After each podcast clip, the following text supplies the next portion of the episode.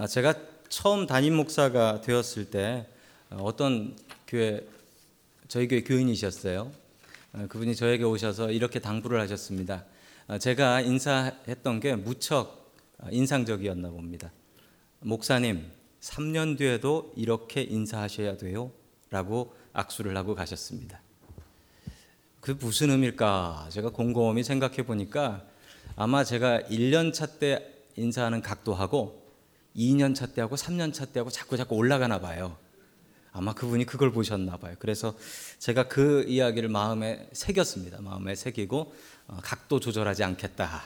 항상 넙죽 인사해야겠다라고 다짐하고 있습니다. 여러분 지난주보다 각도가 더 내려가지 않으면 저에게 지적을 해주시면 제가 다시 알아서 모시겠습니다. 자, 이 누구나 우리 한국 사람들 인사하는 거 정말 중요합니다.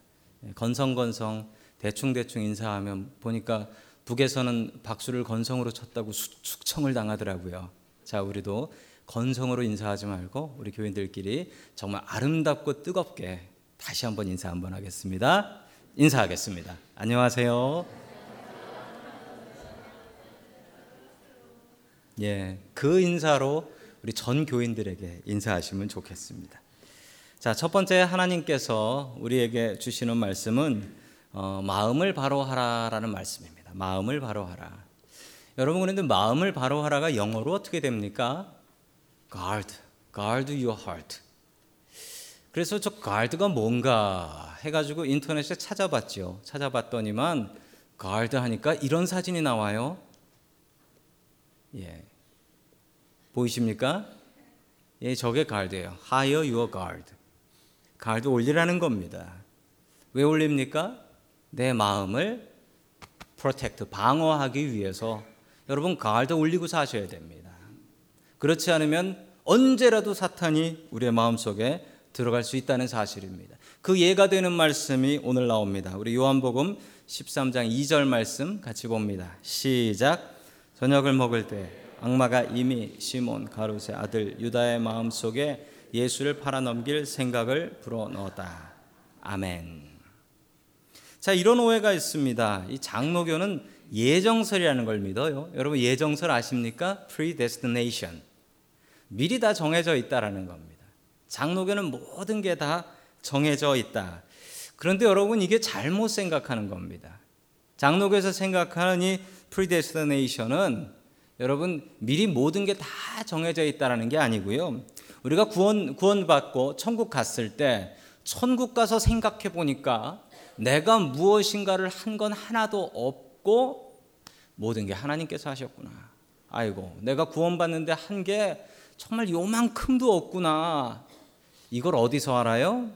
천국 가서 주님 앞에 섰을 때 알게 되는 거예요. 그런데 이거 오해하시는 분들은 이거 지금 알 수 있다라고 생각합니다. 그래서 주님께서 내가 모든 가는 길을 내가 오늘 교회 오다가 사고가 났으면 아이고 사고 날 것도 주님께서 다 미리 다 함정 파 놓으셨구나. 이렇게 생각해요. 여러분 이렇게 되면 뭐가 문제인 줄 아십니까? 사람 책임 하나도 없어요. 다 하나님 때문에. 다 하나님이 하신 거니까.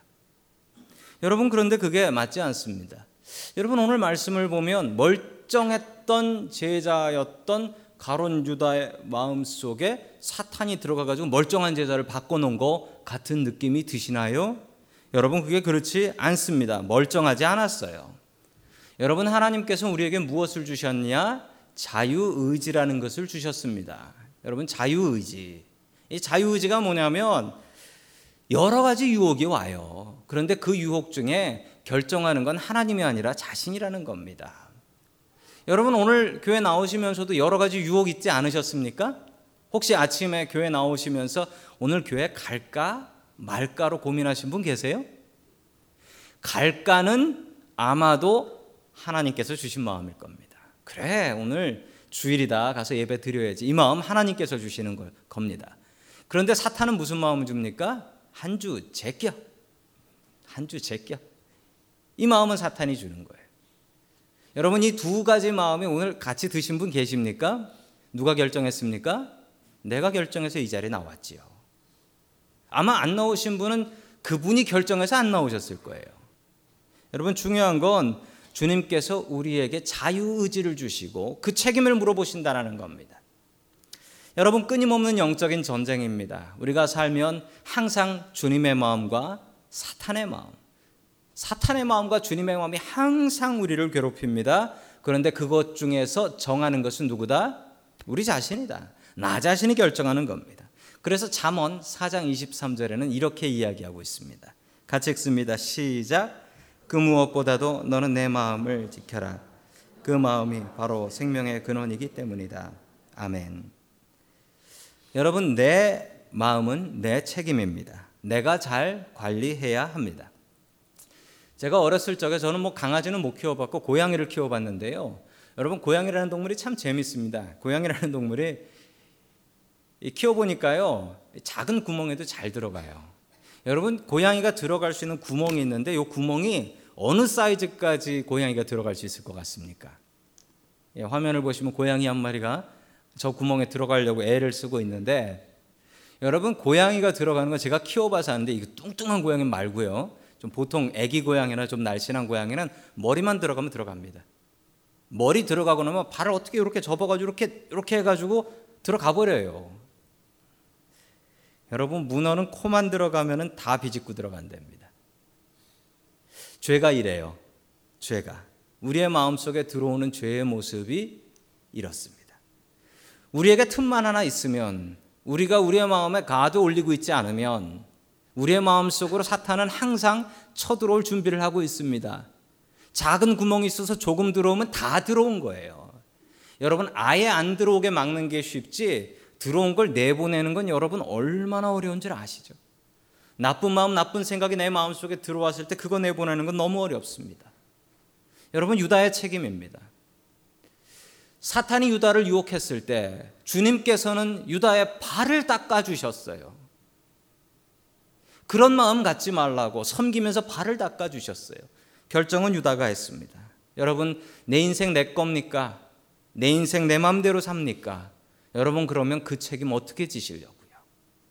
여러분 내 마음대로 살다가 주님 앞에서 큰 책임지지 마십시오. 여러분 내 마음을 내 마음이 아니다 주님의 마음으로 가득 채울 수 있는 저와 여러분들 될 수 있기를 주님의 이름으로 간절히 축원합니다. 아멘.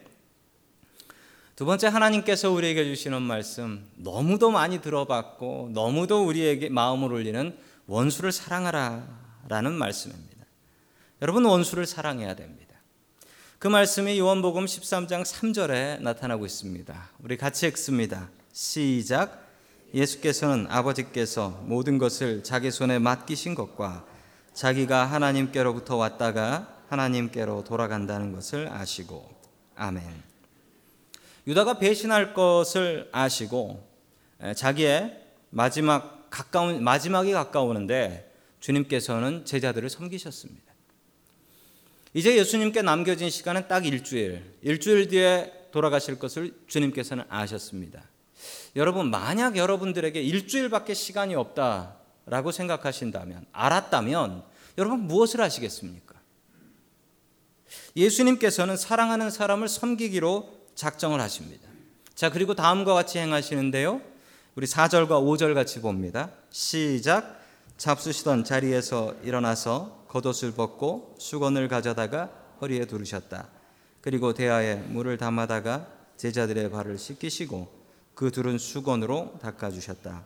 아멘. 모든 제자들의 발을 씻어 주신 것입니다. 당시에 부자들은 종이 많았습니다. 물론 가난한 사람들은 없었고요. 부자들은 종이 많았는데 여러분 종도 계급이 있었어요. 종도 계급이. 종도 계급이 있어서 여러분 그 가장 낮은 종이 무슨 일을 했냐면 주인, 어, 주인의 신발에 관련된 일을 했습니다. 예, 주인이 밖에 나간다 그러면은 미리 기다렸다가 주인 신발 준비했다가 주인이 딱 신으시면 주인 신발을 묶는 일. 그리고 그 종은 주인이 밖에서 돌아오시면 제일 먼저 그 더러워진 신발. 이 이스라엘은 포장도로가 아니거든요. 흙이고 흙이고 모래고 그러니까 더러워진 신발을 자기가 풉니다. 그리고 발을 씻는 일을 그 가장 낮은 종이 했어요. 그래서 세례 요한이 자신에게 찾아온 사람들이 당신이 메시아입니까? 라고 물어보니까 세례 요한이 뭐라고 이야기했습니까? 나는 주님이 오시는데 그 주님의 신들매도 감당치 못한다. 나는 주님의 신 들고 다니는 종보다도 못한 사람이다. 즉 가장 낮은 종보다 더 낫다라는 얘기예요. 이스라엘에서는 당시에 종들 중에 그 신, 신에 관련된 그리고 발을 씻는 종은 여러분 유대인 종은 그 일을 하지 않았답니다. 유대인 종은 어찌 유대인 종이 그렇게 천한 일을 하느냐고 해서 외국에서 잡아온 외국 노예 있죠. 외국 노예들이 신발하고 이발 씻는 일을 하게 했다라는 겁니다. 그만큼 천한 일이라는 거죠. 예수님은 랍비였습니다. 예수님은 존경받는 스승님 선생님이었습니다. 예수님은 제자들의 발을 씻길 필요가 없고 오히려 제자들 보고 너희들이 내 발을 씻어라라고 할 수 있었습니다. 여러분 그럼에도 불구하고 예수님께서는 제자들의 발을 씻으셨습니다. 여러분 요즘 한국 뉴스 보면 이 얘기 많이 나와요. 갑과 을, 갑질. 여러분 얘기 들어보셨습니까? 갑은 조금 높은 사람이고 을은 어쩔 수 없이 갑한테 순종할 수밖에 없는 어, 그런 사람입니다. 그런데 여러분, 우리 크리스찬들은 우리 예수님은 어떠셨는지 아십니까? 갑 중에 슈퍼갑이셨던 예수님께서 보잘것없는 을에 밑으로 가셔서 을에 발을 씻으셨습니다. 여러분, 우리도 예수님처럼 살아야 합니다. 여러분이 어느 자리에서는 갑처럼 행동하실 수 있습니다. 그런데 여러분, 그 갑처럼 행동할 수 있다고 갑질을 하시면 안 됩니다. 얼마 전에 한국 뉴스를 보고 깜짝 놀랐습니다. 어떤 목사님이 그 목사님은 뭐 하시는 분인지 모르겠는데 많이 부장가 봐요. 백화점에서 옷을 사는데 옷을 그냥 사지 않고 본인이 오지도 않고 교회 직원을 보내서 박스로 가지고 온대요. 근데 박스를 잘못 가져와서 한 박스 더 가져왔대요. 백화점에서 신고를 했답니다. 도난 신고를. 그래서 경찰서 불려가서 조사받았답니다. 누가? 목사님이. 박스 배달 하나 잘못됐다고 해서. 그런데 이 목사님이 대단해요. 그 백화점 여자 직원인데 여자 직원을 무릎 꿇려놓고 30분 동안 욕을 했대요. 30분 동안 욕을 했대요. 여러분 어떻게 목사가 갑이 될 수 있습니까? 여러분 목사가 갑이 되는 걸 뭐라 그러는 줄 아십니까? 꼴값이라고 합니다. 여러분, 우리 어느 누구도 갑의 위치에 있어서 갑을 하시면 안 됩니다. 예수님처럼 을보다 더 낮아지셔서 발 씻어 주셔야 돼요. 예수님께서 왜 이렇게 파격적인 일을 하셨는지 아십니까? 제자들이 서로 높아지려고 했거든요. 제자들이 서로 높아지려고 했어요. 예수님께서 예루살렘에 올라가시는 그 마지막 올라가실 때 제자들은 이렇게 생각하셨습니다. 예수님께서 예루살렘을 접수하러 가신다. 가셔서 왕이 되실 거다. 서로 높아지려고 하도 다투니까 서로 높은 자리에 앉으려고 그러니까 예수님께서 뭐라 말씀하셨습니까? 높은 자리에 앉지 마라. 높은 자리에 앉으면 더 높은 사람 오면 쫓겨난다. 자기네들끼리 서로 높다라고 싸우다가 안 되니까 자기 어머니까지 모셔와서 어머니를 통해서 치맛바람까지 일으키려고 했던 제자들이었습니다. 여러분 완전히 동상이몽이죠. 예수님께서는 십자가를 지실 고통 때문에 몸부림치시는데 그 제자들은 내가 넘버 투야. 내가 넘버 투야. 이러면서 다투고 있었다는 거예요. 주님께서는 이걸 바꾸고 싶으셨습니다. 높아지려고 하지 마. 높은 사람은 오히려 낮아지는 사람이야. 높은 사람은 오히려 더 많이 섬겨야 될 의무가 있는 사람이야. 그게 바로 예수 믿는 길이다. 라는 것을 알려주고 싶으셨습니다. 여러분, 사랑하면 섬깁니다. 예수님께서는 제자들을 사랑했기 때문에 섬기고 싶으셨습니다. 여러분, 혹시 여기 지금 자녀가 있는 분들은 잘 생각해 보시기 바랍니다. 예. 자녀를 섬기시지요? 부모가 자녀를 섬깁니다. 아이들한테 밥 해주고, 용돈 주고, 학교 보내주고, 온갖 뒷바라지 다 합니다. 여러분, 왜 하세요? 혹시 여러분들의 은퇴 계획으로 자식들을 키우고 계십니까? retire, retirement plan으로 여러분 여기에 아마 앉아 계신 분 중에 자식에게 투자했던 투자금의 본전을 찾을 분이 한두 분도 안 계시지 않겠나. 저는 그런 안타까 지금 지금에서 포기하십시오. 그 계획은. 여러분 그런데 제가 이런 얘기를 하면 뭘 몰라서 하는 얘기예요라고 하시겠죠. 왜 그렇습니까? 사랑하면 섬기는 거죠. 내가 누군가를 섬기면요. 내가 자식들을 섬기면 여러분 내가 기뻐요, 자식이 기뻐요. 섬김 받는 자식은 당연한 줄 알고 섬기는 저는 기뻐요. 그게 부모님의 마음이지요. 여러분들의 부모님이 아마 그런 마음으로 여러분들을 양육해 주셨을 것입니다. 여러분 사랑하면 섬깁니다. 섬기면 기쁩니다. 누가 기쁘죠? 섬기는 내가 기쁩니다. 주님께서는 그 기쁨으로 제자들 발을 씻어 주셨던 것입니다. 제자들을 너무 사랑하셔서 섬기셨습니다. 그런데 오늘 성경을 제가 꼼꼼히 살펴봤는데 이 원수 같은 유다 발은 씻어 주셨을까?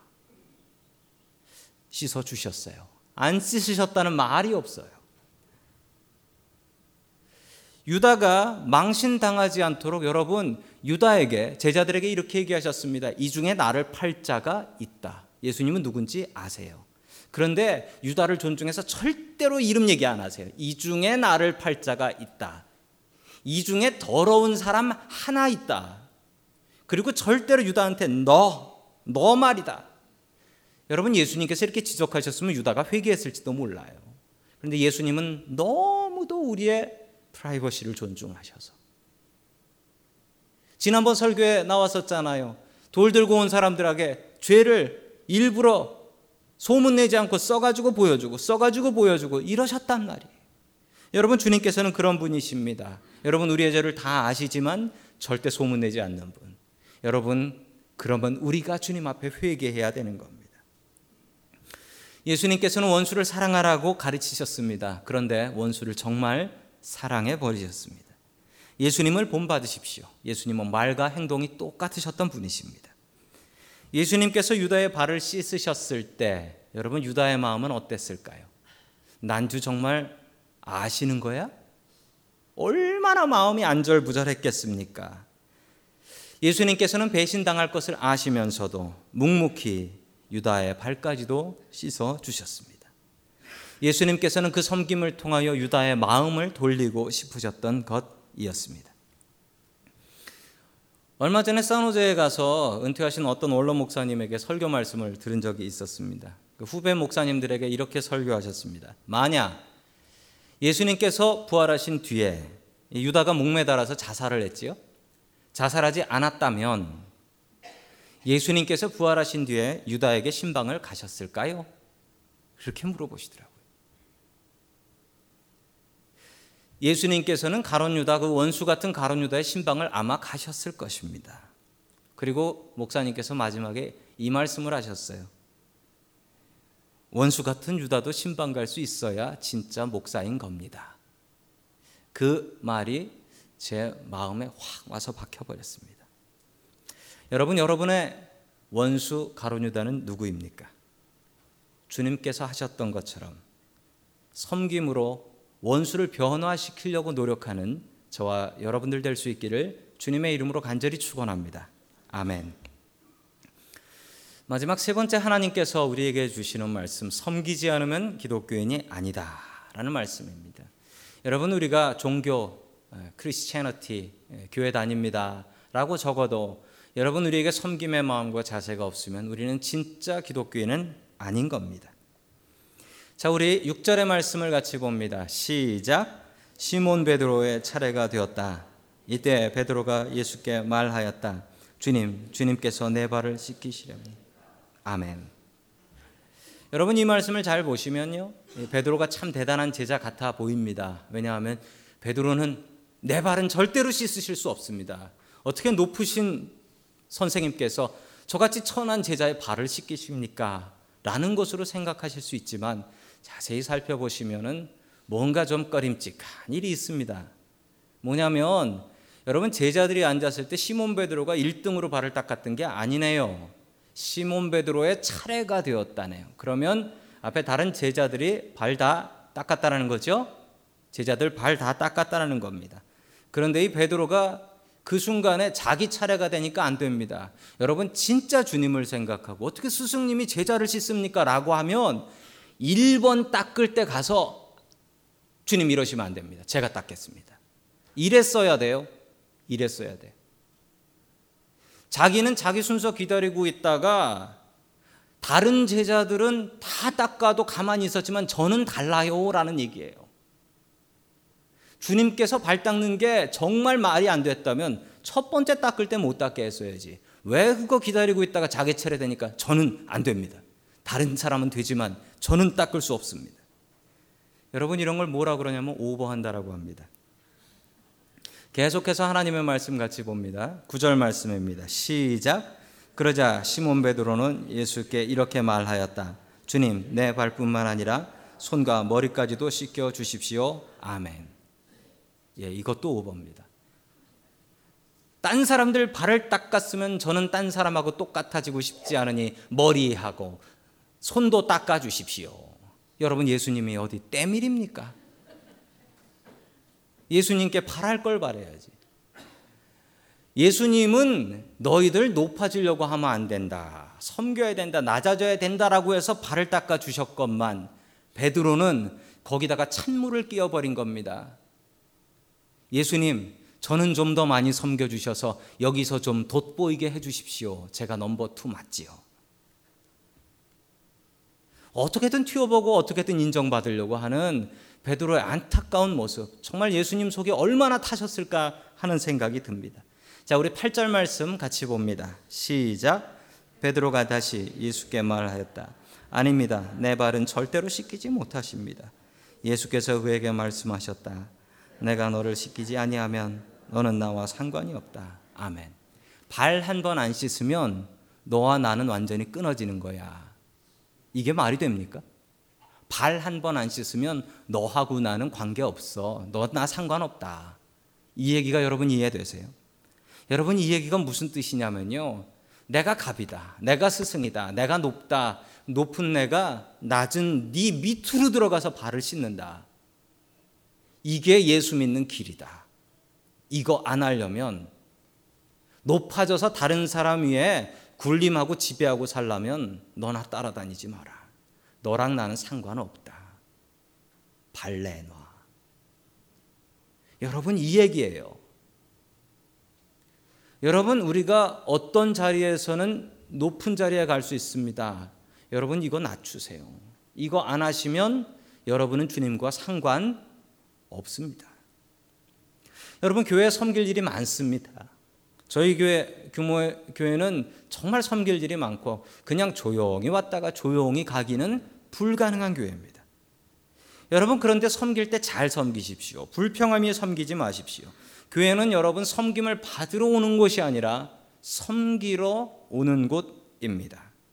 예수님처럼 섬기십시오. 그리고 기쁨으로 섬기셔서 그 기쁨으로 복받을 수 있기를 주님의 이름으로 간절히 축원합니다. 아멘. 여러분 섬기면은 오래 산다고 합니다.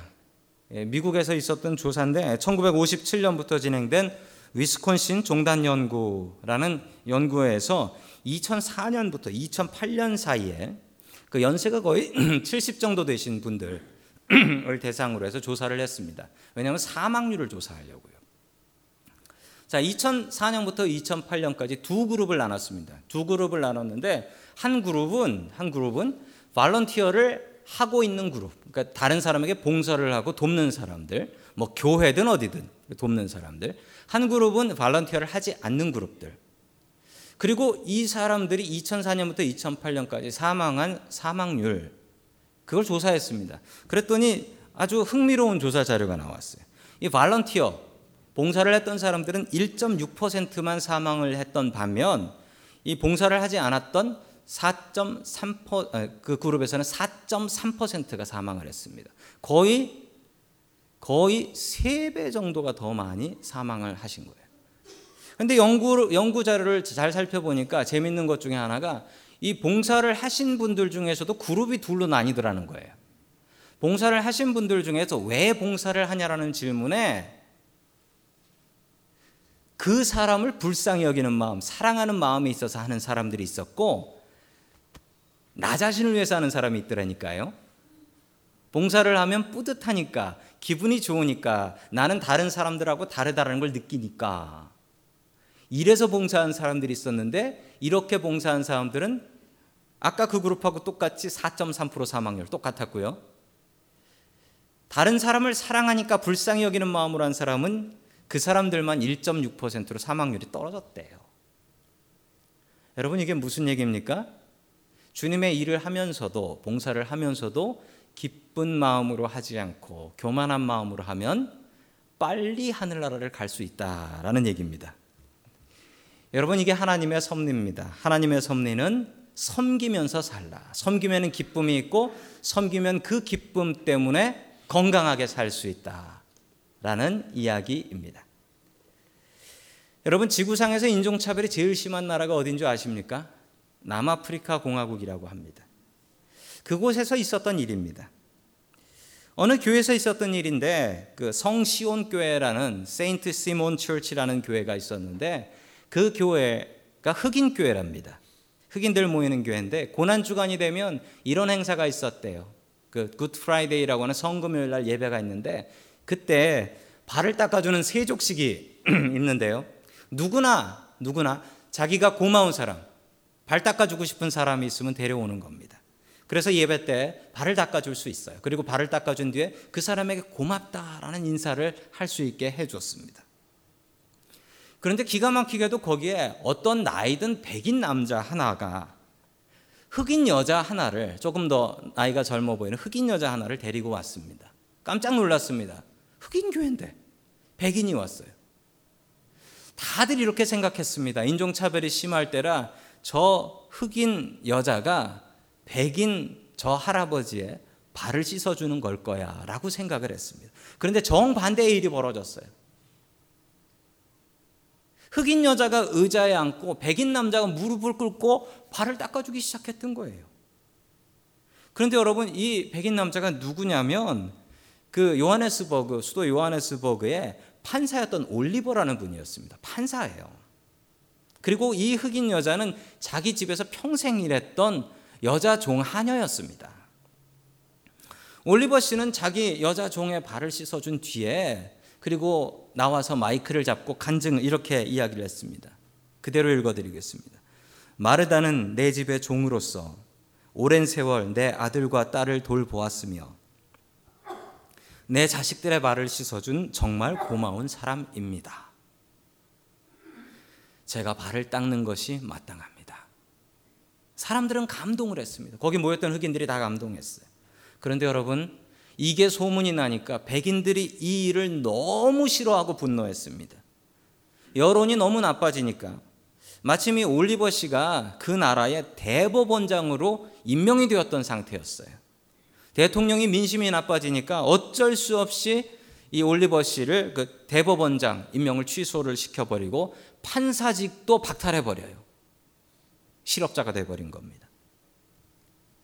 집에서 쉬고 있는 이 올리버 판사에게 그 교회 성시몬 교회 담임 목사님께서 신방을 오셨습니다. 위로하러 오셨습니다. 그런데 이 올리버 판사가 위로를 거절했습니다. 그리고 이렇게 얘기했습니다. 그대로 읽어드립니다. 판사도 사회의 다른 지위도 무덤에 갈 때 먼지가 아니겠습니까? 그런 먼지보다 주님께서 주신 사랑과 섬김이 더 중요하지 않겠습니까? 아멘. 여러분, 이분의 믿음이 대단합니다. 세상의 지위와 권력보다 그 높은 자리보다 더욱더 중요한 것은 주님께서 우리에게 보여주신 사랑 그리고 섬김이라는 것입니다. 여러분, 주님께서 섬기셨습니다. 우리도 섬겨야지요. 원수를 사랑하라고 하셨습니다. 오늘 집에 가셔서 여러분의 원수 누굽니까? 발 한번 씻어 주시죠. 주님께서 섬기셨던 것처럼 어, 집에 원수가 계신가 봐요. 주님께서 섬기셨던 것처럼 섬기면서 살아갈 수 있기를 주님의 이름으로 간절히 축원합니다.